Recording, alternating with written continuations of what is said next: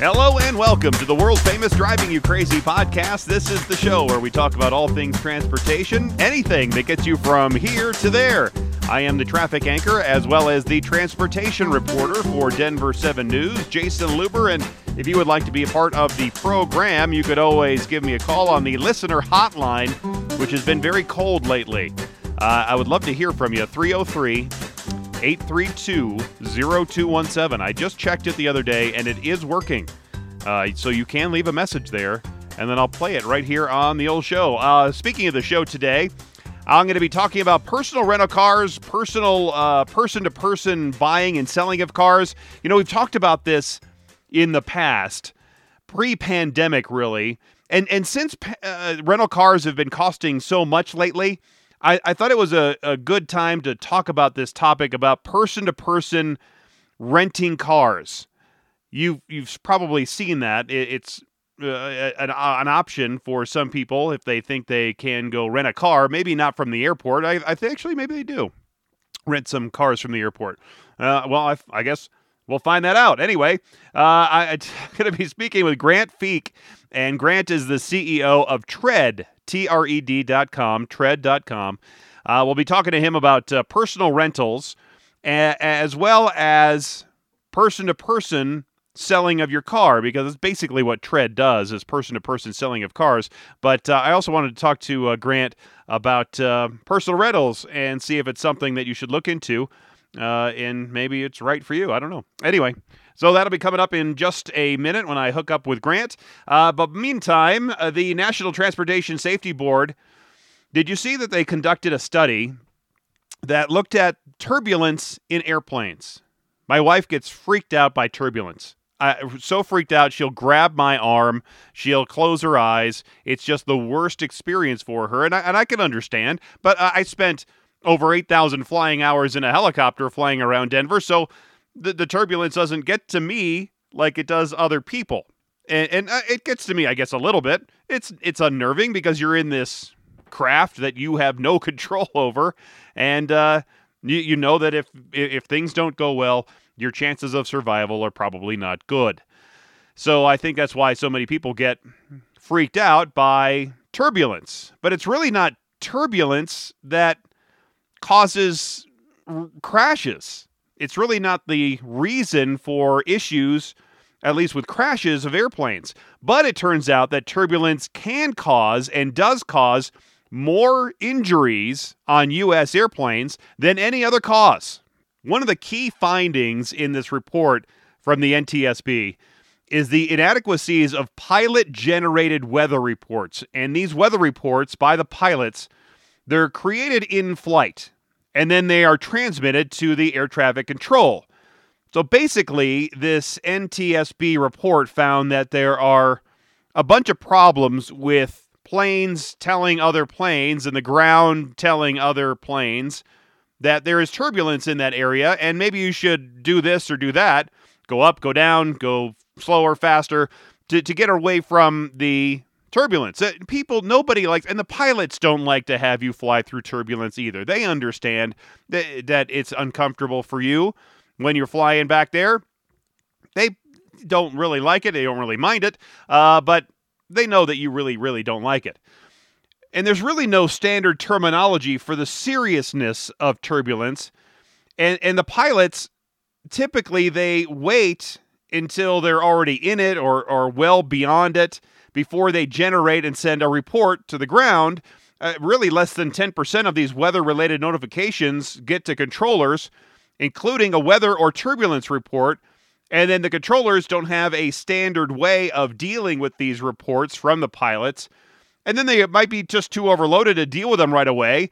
And therefore, the next plane that's coming through that area doesn't get warned about upcoming turbulence and otherwise could be notified and, and, and avoid it altogether and make your flight maybe a little bit more comfortable.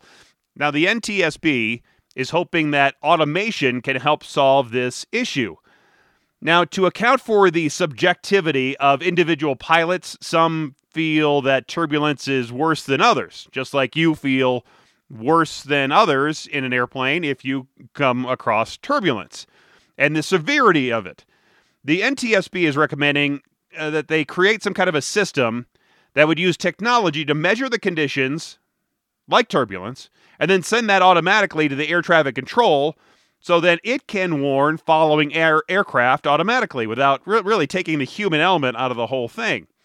Now, there have been some tests of these systems in recent years, and the recommendation really is to use some onboard software on the aircraft that can collect that real time data on the airspeed, the angle of attack, creates a, it's called an eddy dissipation rate.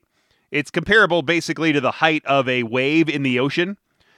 So, several commercial systems are available to do this. And uh, the Global Air, Airline Air Organization, the IATA, they would like to shift to an open source system called Turbulence Aware. It actually lets airlines create this turbulence reporting system that automatically reports any turbulence higher than, let's say, a preset value, reports it automatically to aircraft uh, air traffic control. The controllers warn the following aircraft. Uh, Boeing already o- o- offers this software on some of its planes. It's also available for retrofit. So this turbulence uh, aware system is in use by 15 operators. 1,500 aircraft are using it. So it is starting to help, but they want it to be on a more nationwide, United States wide basis. And the NTSB is also recommending that the FAA updates its guidance on preventing injuries from turbulence because it would be good to see the FAA at least encouraging airlines to embrace turbulence aware, if not requiring it, uh, requiring it because we all want to have a more comfortable flight, right? That's what it all comes down to. Having a more comfortable flight because we all know how people get angry. And, uh, well, because of the mask thing, no alcohol thing, and of course, they still are fighting on airplanes, which is never a good thing. I've talked quite a bit about the issues and expense with rental cars uh, post pandemic. It's still much more expensive to rent a car the traditional way than it has been in the past. There is another option, though, that is becoming more popular renting out your own personal car. I talked about companies that let you do that, like Turo, but now, in a world of COVID and work from home, for some, is it a good idea or a bad idea to rent out your personal car to somebody else that you don't know? Joining me now to talk about this, as well as other car issues, is Grant Feek. Grant is the CEO of the website called Tred, spelled T R E D, tred.com. Tred says they make it easy for consumers to buy and sell cars. Grant, thanks for being here on the world famous Driving You Crazy podcast. Thanks for having me. Pleasure to be here. So, Grant, there are a bunch of used car questions I want to ask you here in just a little bit. But first, let's talk about this idea of renting out your own car. The thought of maybe making a couple hundred bucks every month, it's appealing but is it really worth the potential interior or exterior damage that is possible with renting out my car? It's a great question. I think that is the question. Um, and generally, uh, you know, when you think about a, an asset like a vehicle, take like, for example, a 10 year old vehicle uh, with one owner, uh, that vehicle is going to be worth more than the same vehicle that's had, let's say, four owners. And the reason for that is, you know, the algorithm, the pricing algorithms, and the insurance people, and they they they prefer fewer owners. And um, you know, the opposite side of that spectrum would be a rental car. yeah. The the analogy that I always use is it's like you know treated like a jet ski, basically. You know, hammered and floored and hitting the brakes, and and so you just don't really know when you have a lot more owners of a vehicle. So so yes, there's you know if you're if you are um, you know renting out your own vehicle, it is akin to turning your vehicle into a rental car, and that certainly does have you know whether or not that gets picked up by your vehicle condition reports. I think that's a question. It might not. It is possible, I think, to you know to to join. by the way, Turo is a platform, and and we know the Turo team. We think really highly of them. Uh, great platform. Um, but you know, I think you can get away with renting your car in Turo without that information necessarily hitting your vehicle history report um, so that the next buyer would be aware of it. But regardless of that, you know, your vehicle is going to get, um, you know, I've heard plenty of horror stories from people that you know their cars can get trashed pretty regularly. Um, now, is is that value loss greater than what you're going to make? Probably not. Like you're probably going to make enough money, for being honest, that it's going to outweigh. I mean, depending how how frequently you're renting it out, but I would assume that if you're renting your car out pretty actively, you're going to more than make up uh, for the the cost of any damage to your vehicle. Um, so you know, I, I, think it really comes down to are you willing to lend out your vehicle and, and how interested in making extra cash are you? And if if you are, then I think it's a great option. But when you rent something uh, as a renter, you don't you don't take care of it like you do when you own something. I, I know that's true. By the way, I treat rental cars. I mean, that alone would keep me from entering this market. So, do you think you'd only see maybe less desirable cars out there that people are willing to just I, I just to give up and say, I, I guess I really don't care if it gets beat up a little bit more? You know, it's funny. My my mom just bought a loaner uh, from a dealership, which I, I always have coached my parents: don't ever buy a former a former rental car or, or loaner car. And they, my mom just got a great deal on a on a loaner car. so I'm laughing about this, but no, I mean I, I think you genuinely see. I mean the the cool thing about owning a really nice car is you can make a lot of money on Turo. You know, if you own a uh, a fancy, I'll just call it a fancy car, like something European or something with a, you know, a couple extra exhaust pipes, um, they're going to run out for a lot of money. So I actually do think you see you see a lot of exotic vehicle, a decent number of exotic vehicles on Turo as well.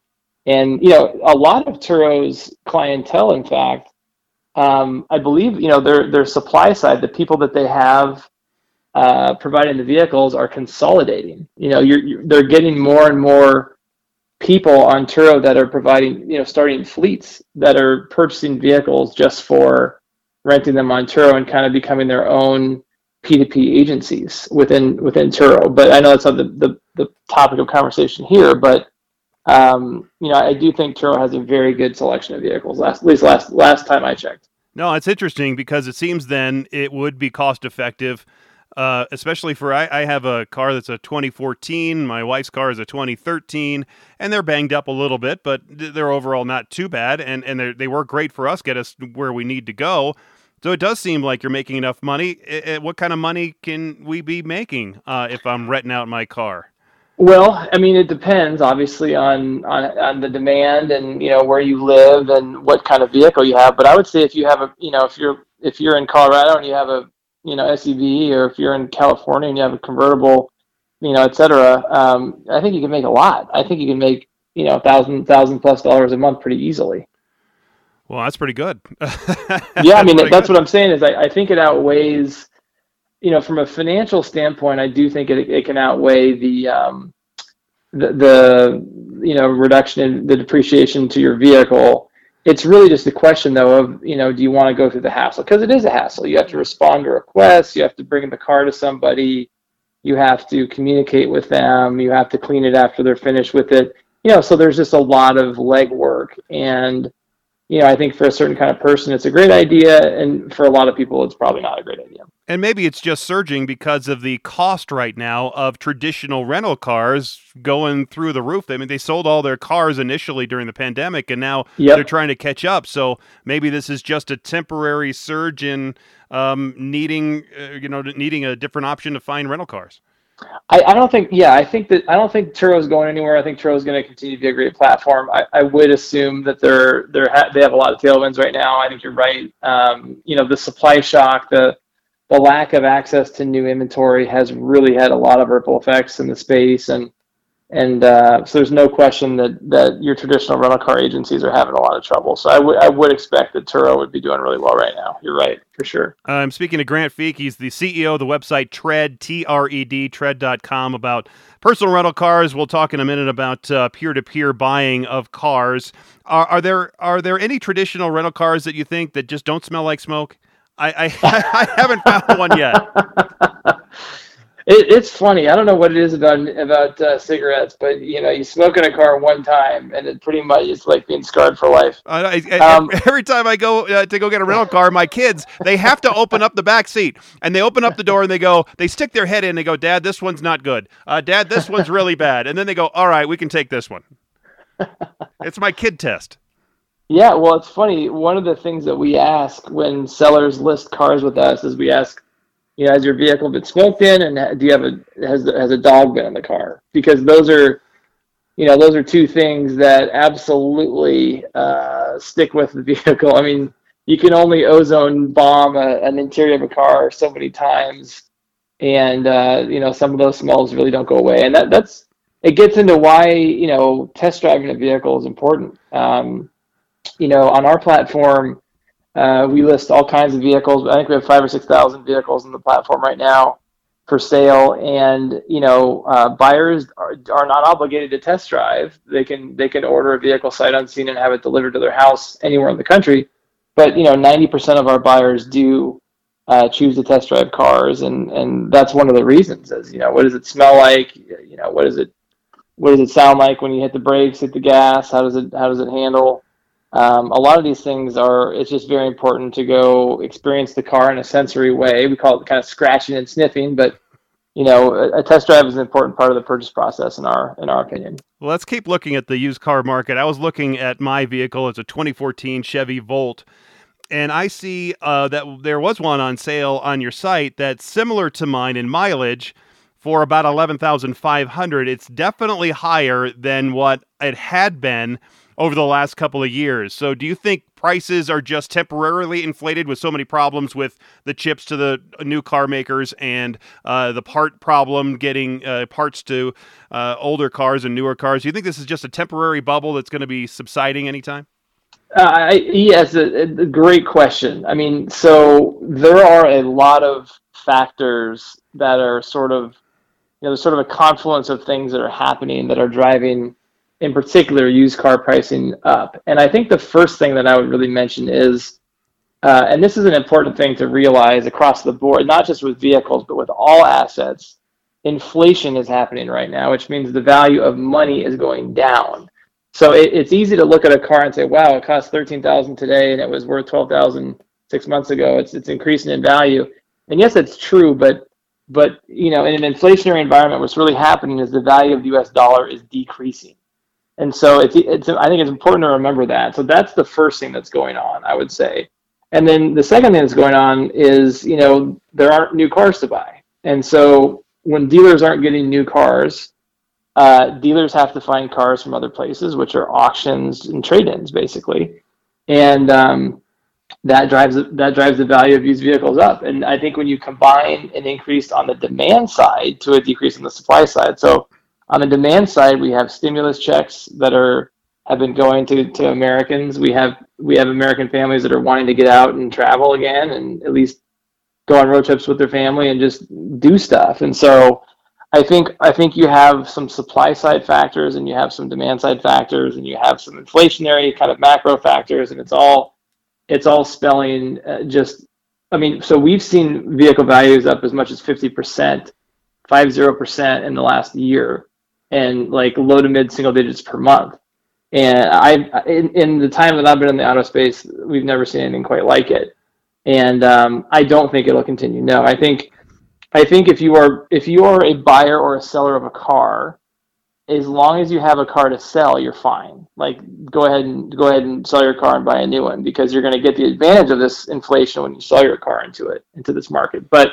I think the people that are kind of in trouble right now are the first time buyers that are just buying a car. And I would caution you. I actually would caution you to wait if you can. I mean, obviously you might not be able to wait, but I do think in another six to twelve months, hopefully closer to six, um, a lot of these countries that have chip manufacturing are going to have hopefully more access to the vaccine, get people back to work. Um, you know, new cars will, will, will be coming off lot, coming to the lots again. And when that happens, what's likely to happen is the manufacturers will really incentivize uh, consumers on the pricing, and then that will drive used car pricing down considerably. So I, I do think that's going to happen. Also, I think rates are going to rise. Uh, that will also help. Um, so I, I, do think this craziness is going to end, but but you know, realistically, you, people can't always wait. So wait if, if you're a new, if you're a first time buyer, wait if you can. But you know, if you can't, then you're gonna have to just bite the bullet a little bit.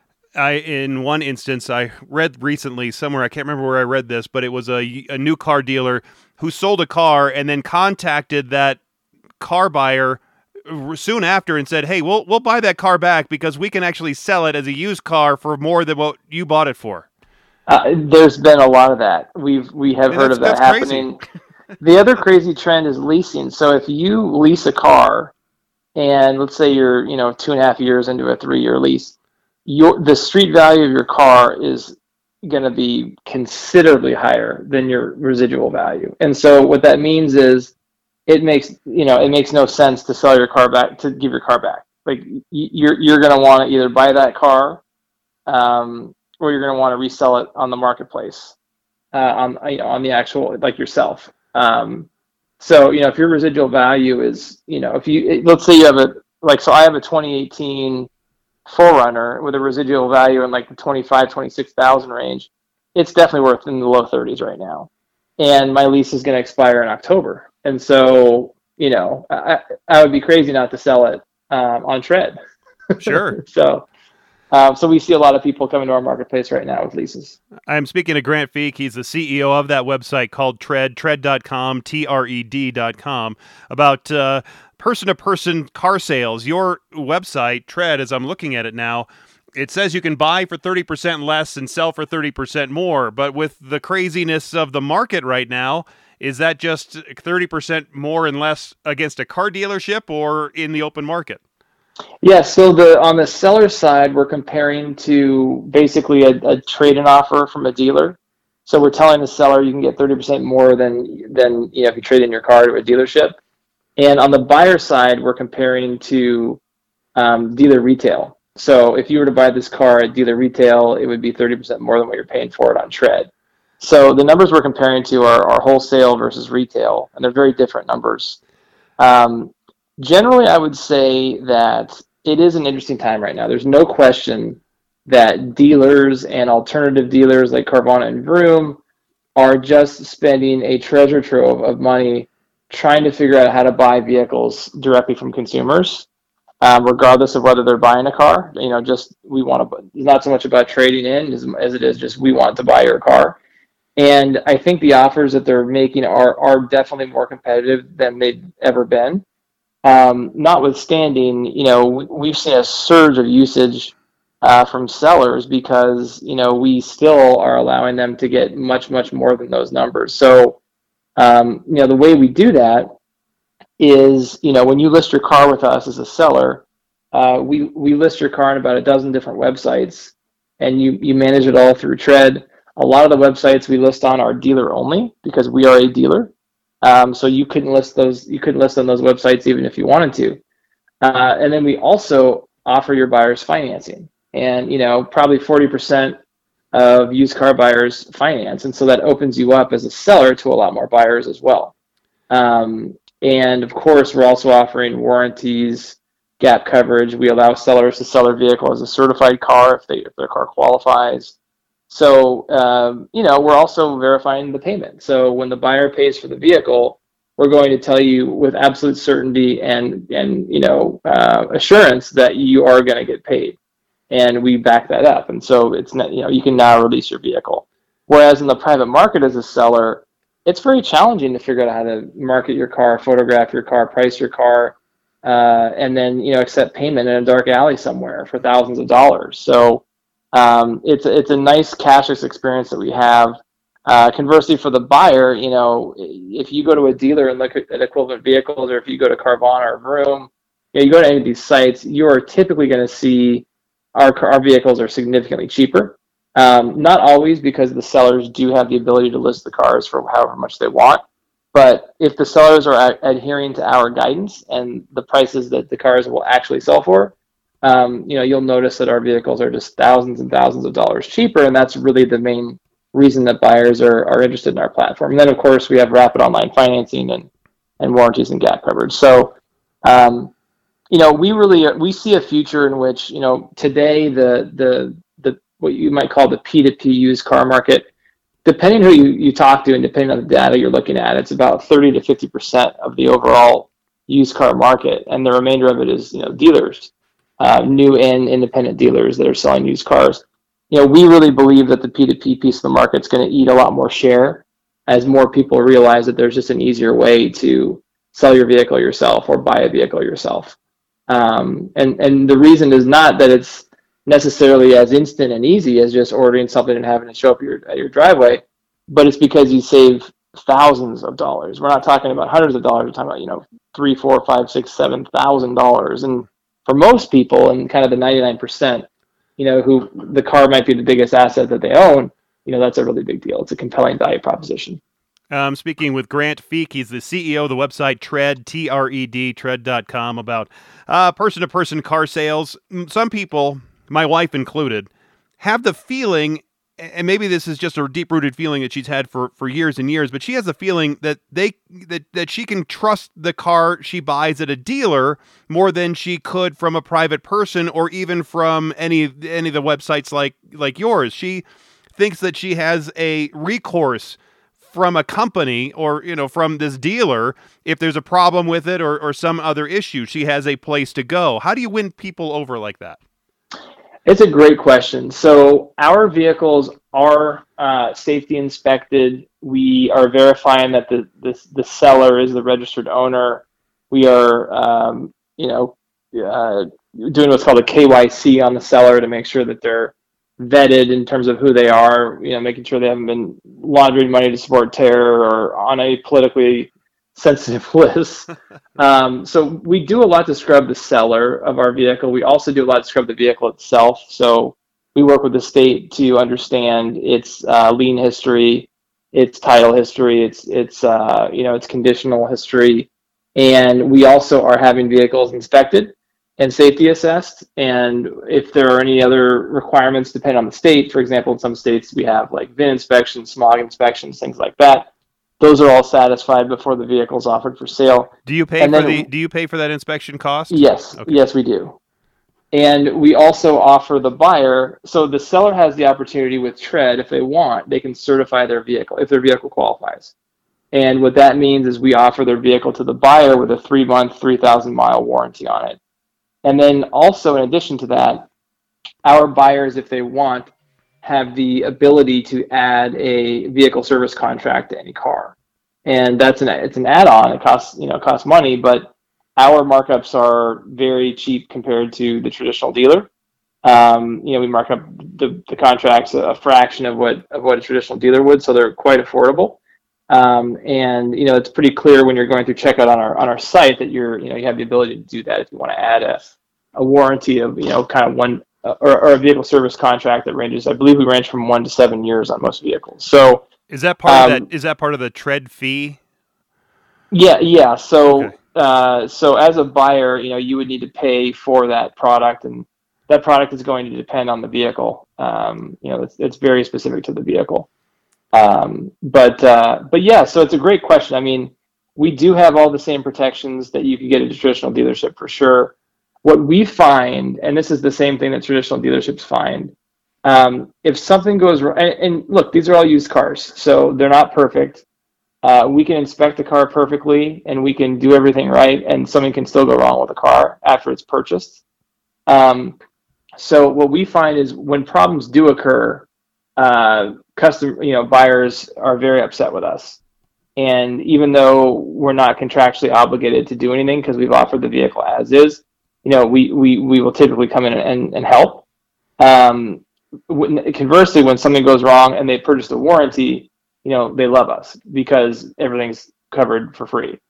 And so, you know, I, I always encourage whether I'm talking to my parents or, or, you know, other, other customers, we always encourage, you know, if you're buying a used car, um, you know, of course, there are nuances depending on the age and whether it's a European car, Asian car, American car. There, there's lots of nuance there, but generally speaking, you know, we I always recommend that you purchase a vehicle service contract if you're buying a used car that's out of warranty because you just you just never know what's going to happen and um, if you're going to be sensitive, you know, if you're if you're loaded, if you're wealthy and a six thousand dollar repair bill isn't going to be isn't going to bother you, then maybe you don't need a warranty. But everyone else uh, really should buy extended coverage on the on a used vehicle, in my opinion. But this is different than those phone calls that I get constantly every single day, telling me that my car is out of its extended warranty and that I need to buy one right now.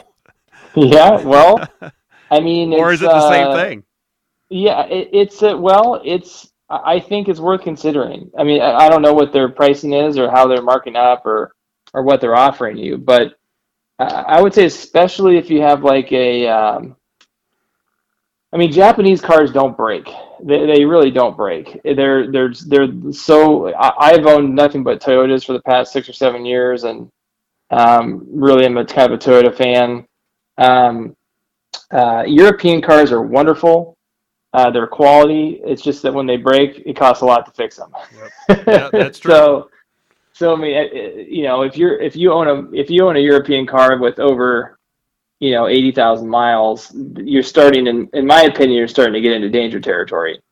Um, so you know, it's all, and, and then American cars are great, but you know, they they're cheaper than the Euro cars, but you know, they do tend to break more than Asian cars, and so, so you know, they're just there are a lot of uh, there are a lot of considerations based on the specifics of how you're using your car, what you're using it for, what you're driving, and how how old it is. But but generally, I, I do think you know if you're out of warranty, uh, it's really smart to have some kind of protection, uh, some kind of coverage on your vehicle. I have Grant uh, Feek right here. He's the CEO of the website called Tred, tred.com, T R E D, about the person to person car selling uh, on his on his uh, website. You can get it to it at uh, tred.com. These um, websites like yours and places like Carvana and uh, these other ones that we see popping up and the ones where you can just take your phone and take a picture of your car and then boom you're trying to sell it like you do on eBay. It really has and the internet itself with Craigslist and and uh, eBay and and even Facebook Marketplace. It really has changed the traditional car dealership and how they deal with other people because there's so much more information on the internet right now. I can go to the dealership or I can go to your site or any of the sites and I, and I have so much more information, I, I can make a better purchase, right? Yeah, I mean, there's no doubt that the you know Pandora's box of, of pricing information and vehicle history information and and all these things was open, you know, long ago now. I mean, it's been what is what are we in now? 2021 so i mean auto trader started going online in like the late 90s you know they were a classified site oh man and... i used to love to get those magazines those auto trader books. Oh when they came yeah. out they had a book of them it was great. Yeah yeah so you're a little older than i am but i probably but, i think i'm probably a lot older than you are. But uh, but yeah so i mean you know the, there have been a, there have been a few sites that have come along and i would put TrueCar in that in in the story as well in terms of just really you know going after in a radical way kind of putting putting price information and opening it to the to the internet. And and you know i do think consumers have more information than ever for sure. And they're able to do their research before going to the lot which i would always you know recommend. I, I think going to the lot and, and test driving cars is, is a great thing to do kind of earlier in the process to figure out what you want. And then once you figure out kind of what you want, you you can do a lot of the deal making now from uh, you know from your computer, and um, and so I do think that the, uh, the the the landscape is changing. I think it'll continue to change, and the future that we're really excited about is just you know one in which, you know, if you think about how often people trade, you know, sell and buy homes, the cadence is pretty similar to how often they buy and sell cars, and you know, it shouldn't that shouldn't be the case. I mean, in my opinion, people should be transacting cars much more frequently than homes. Um, but I think it just points to the fact that the car buying and selling process is not easy, and therefore people kind of shy away from buying or selling a car with more regularity. And you know, we see a future in which people can just pull out pull their phone out of their pocket, and they kind of have like a dealer dealership ability in their back pocket. They just kind of pull it out and do I want to buy a car? Do I want to sell my car? What do I want to do here? And it's just so easy that we're hoping for a future in which people are transacting cars every two or three years instead of every 10 or 12 years. That's interesting. Um, I would think a lot of people like me, I would, I'd rather just buy a car and keep it for a long time rather than try to, because I went through that process of leasing every three years and I understand the whole philosophy of you rent things that depreciate and you own things that appreciate. And so that I was into that mode, but at least in Colorado, when you buy a new car, the price of your registration for the license plate and for the tags is tied to the ownership tax, which is based on the the not the sell not the the uh, I think it's the manufacturer price of the vehicle. So you buy a fifty-five thousand dollar car, your license plate's going to cost you fifteen hundred or eighteen hundred dollars, which is crazy. Um, yeah, and you get to, yeah, and you get down to eventually a point where it's kind of a. I, I spent still hundred and sixty dollars on my car, which is now eh, what seven or eight years old. Um, and and this is one of the few states that do that. Uh, you know, other states it's a flat fee of a, you know a hundred or maybe one hundred fifty dollars, whatever it is. Uh, but that really hurts you if you're going to be buying a new car all the time. And it was hurting me to the point where I said, I'm going to buy a used car and I'm going to keep it forever because I'm I'm sick of uh, uh, you know spending almost a thousand dollars or over a thousand dollars on on my license plate fee. Yeah, there's no doubt. I mean, blue states are a little more expensive typically uh, than red states for licensing vehicles. In Washington State, it's you know it's annual, so you, you wouldn't be able to get around that in Washington. Um, but uh, but yeah, there's no question that that municipalities are, are getting you know when wanting to invest in public infrastructure, wanting to invest in you know in, in the Seattle region. There's this uh, there's a huge project that basically adds light rail to the whole region and you know it's if you're a resident of the Seattle area or, or anywhere that's impacted it's you know it's we're talking hundreds of dollars a year in uh, in taxes to own a vehicle so yeah I mean I think that's happening across the country and it, it does make it it does make it challenging but I think notwithstanding you know one of the things that the market has had this proven out in the past couple of years and we're even hearing this from from some of some other companies that we're talking to, you know, even like the ride sharing companies are acknowledging that, you know, um, their riders when they, when they pull their riders and ask them questions, you know, 80, 90% of them still own cars and don't plan to get rid of their cars. I think one of the things that's changed in the past, you know, handful of years is I think the the industry, the investment industry, the consumer industry, people are starting to realize that, you know, car ownership isn't going anywhere and that wasn't the case five years ago. You know, five years ago, the prevailing wisdom was cars are going to go away, and we're if there there'll be some cars, but they're going to drive themselves. And and I think now we're realizing, okay, the autonomous car feature is really cool, and it's coming, but it's going to take a really long time. it's not it's not simple from a tech standpoint. It's not simple from an infrastructure standpoint. It's not simple from a regulatory standpoint. And so, you know, people will continue to own cars, and um, and so that's that that that's been a very interesting change in kind of the the, the sort of the zeitgeist of of the people that we've you know that I've been interacting with. But I've talked to a lot of people who say with autonomous cars because they are uh, coming, they are to. I, I actually talked to somebody that said in the next thirty years it's going to be so dangerous um, for humans to be driving cars that it's going to be only autonomous cars at that point. So it's it, it's going to be in the next 15, 20 or 30 years. So at that point when we are in autonomous cars, he also believes that we're not going to be maybe owning our own cars that most people, especially in urban areas, densely populated areas, that they are going to be using more of the rideshare autonomous cars that are all shared rather than owning your own. It might be different if you're living outside of a city center or more in the rural areas, but that's going to change the entire used car landscape and and uh, buying and selling cars and driving cars. So uh, are are are you looking past 20 years or are you looking past 30 years or or or, or are you only looking for like uh, uh, uh your your website right now and in the next 5 or 10 years? Yeah, I, I would be surprised. So an interesting analog to think about is like horses versus cars and there actually are more horses in the United States today than there were 100 years ago. And 100 years ago is about when cars started to exist, um, and people started to get, you know get rid of their horses. yeah.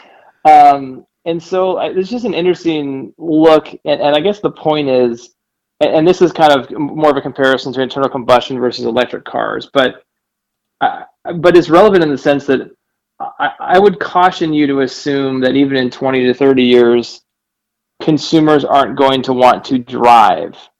And not everybody, you know, not everybody. There are plenty of people that'll just want to get in something and press a button or use their Google Glass or whatever. That's, you know, we'll, we'll all be cyborgs, even more cyborgs than we already are by then. But, you know, a lot of people won't want to drive, but I do think a lot of people will want to drive.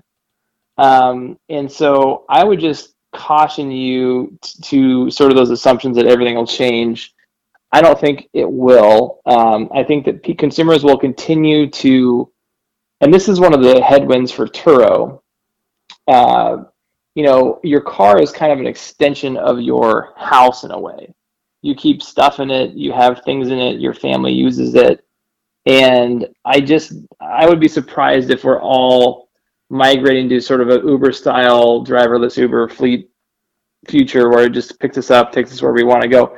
I mean, in this country, we want to own stuff. We want to have stuff. We want to we want to use stuff, and we want to sort of have the freedom to use it how we want to use it. And so, um, I, I, do think that that fleet ownership will increase. I think whether it's Uber or Lyft or whomever, once autonomous driving is really working, I think it'll open up. I mean, the economics will make rideshare really cheap, and that's an exciting future for sure. Uh, but I just think you're going to still have more people owning vehicles than, than you might uh, than you might assume.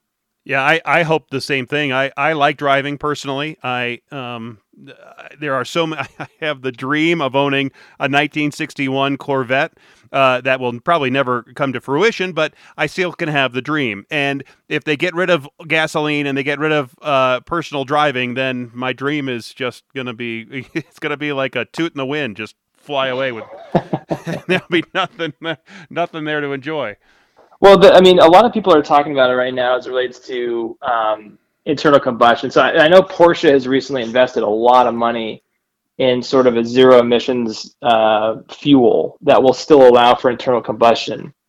And you know, there're just a lot of gearheads that really enjoy driving and they enjoy the sound and the feel of an internal combustion engine. So there's a lot of talk right now about that and people not wanting cars to go all electric because of the enjoyment of driving internal combustion. So I think that's kind of relevant um, to this notion that like you know there, there's going to be a I think a pretty sizable undercurrent of people that will want to continue to sort of drive their own cars, but uh, or at least you know, and whether that means you press the, you know, I, I, kind of envision there's a play button, there's a work button, there's a drive button, and there's like a sleep button, and you can kind of be in any mode you want. But I still think people are going to own that car. I think all the buttons right now are in a Tesla because eh, everybody's they're all doing that right now and getting caught for it. That's right. Yeah, Tesla's got some cool. There's some cool tricks yeah. baked in. I don't know if you know about some of these like uh, playing music and dancing oh, yeah. in a parking lot. Yep, and some of the different sounds uh, that, that it can simulate an engine or simulate different sounds and. Yep, I like dog mode. There's a thing called dog mode where if your dog's in the car, it keeps the HVAC on and right puts on the screen, "Don't worry, this dog is protected by climate control, so no one, no one breaks into the car to save your dog." I think that's pretty smart. Yeah, no, it's pretty cool.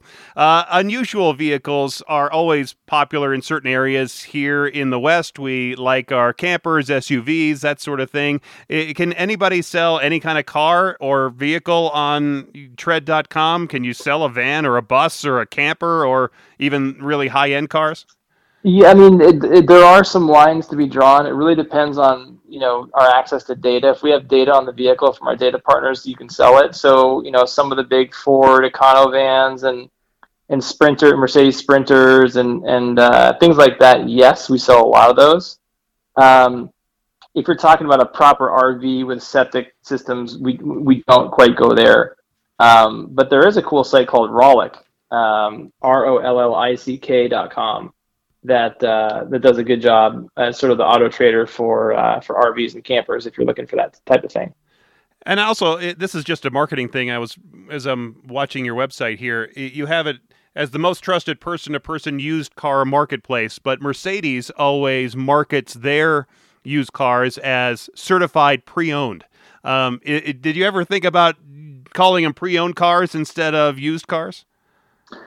Yeah, maybe we should. Maybe that's a nicer. Uh, maybe that's a nicer moniker.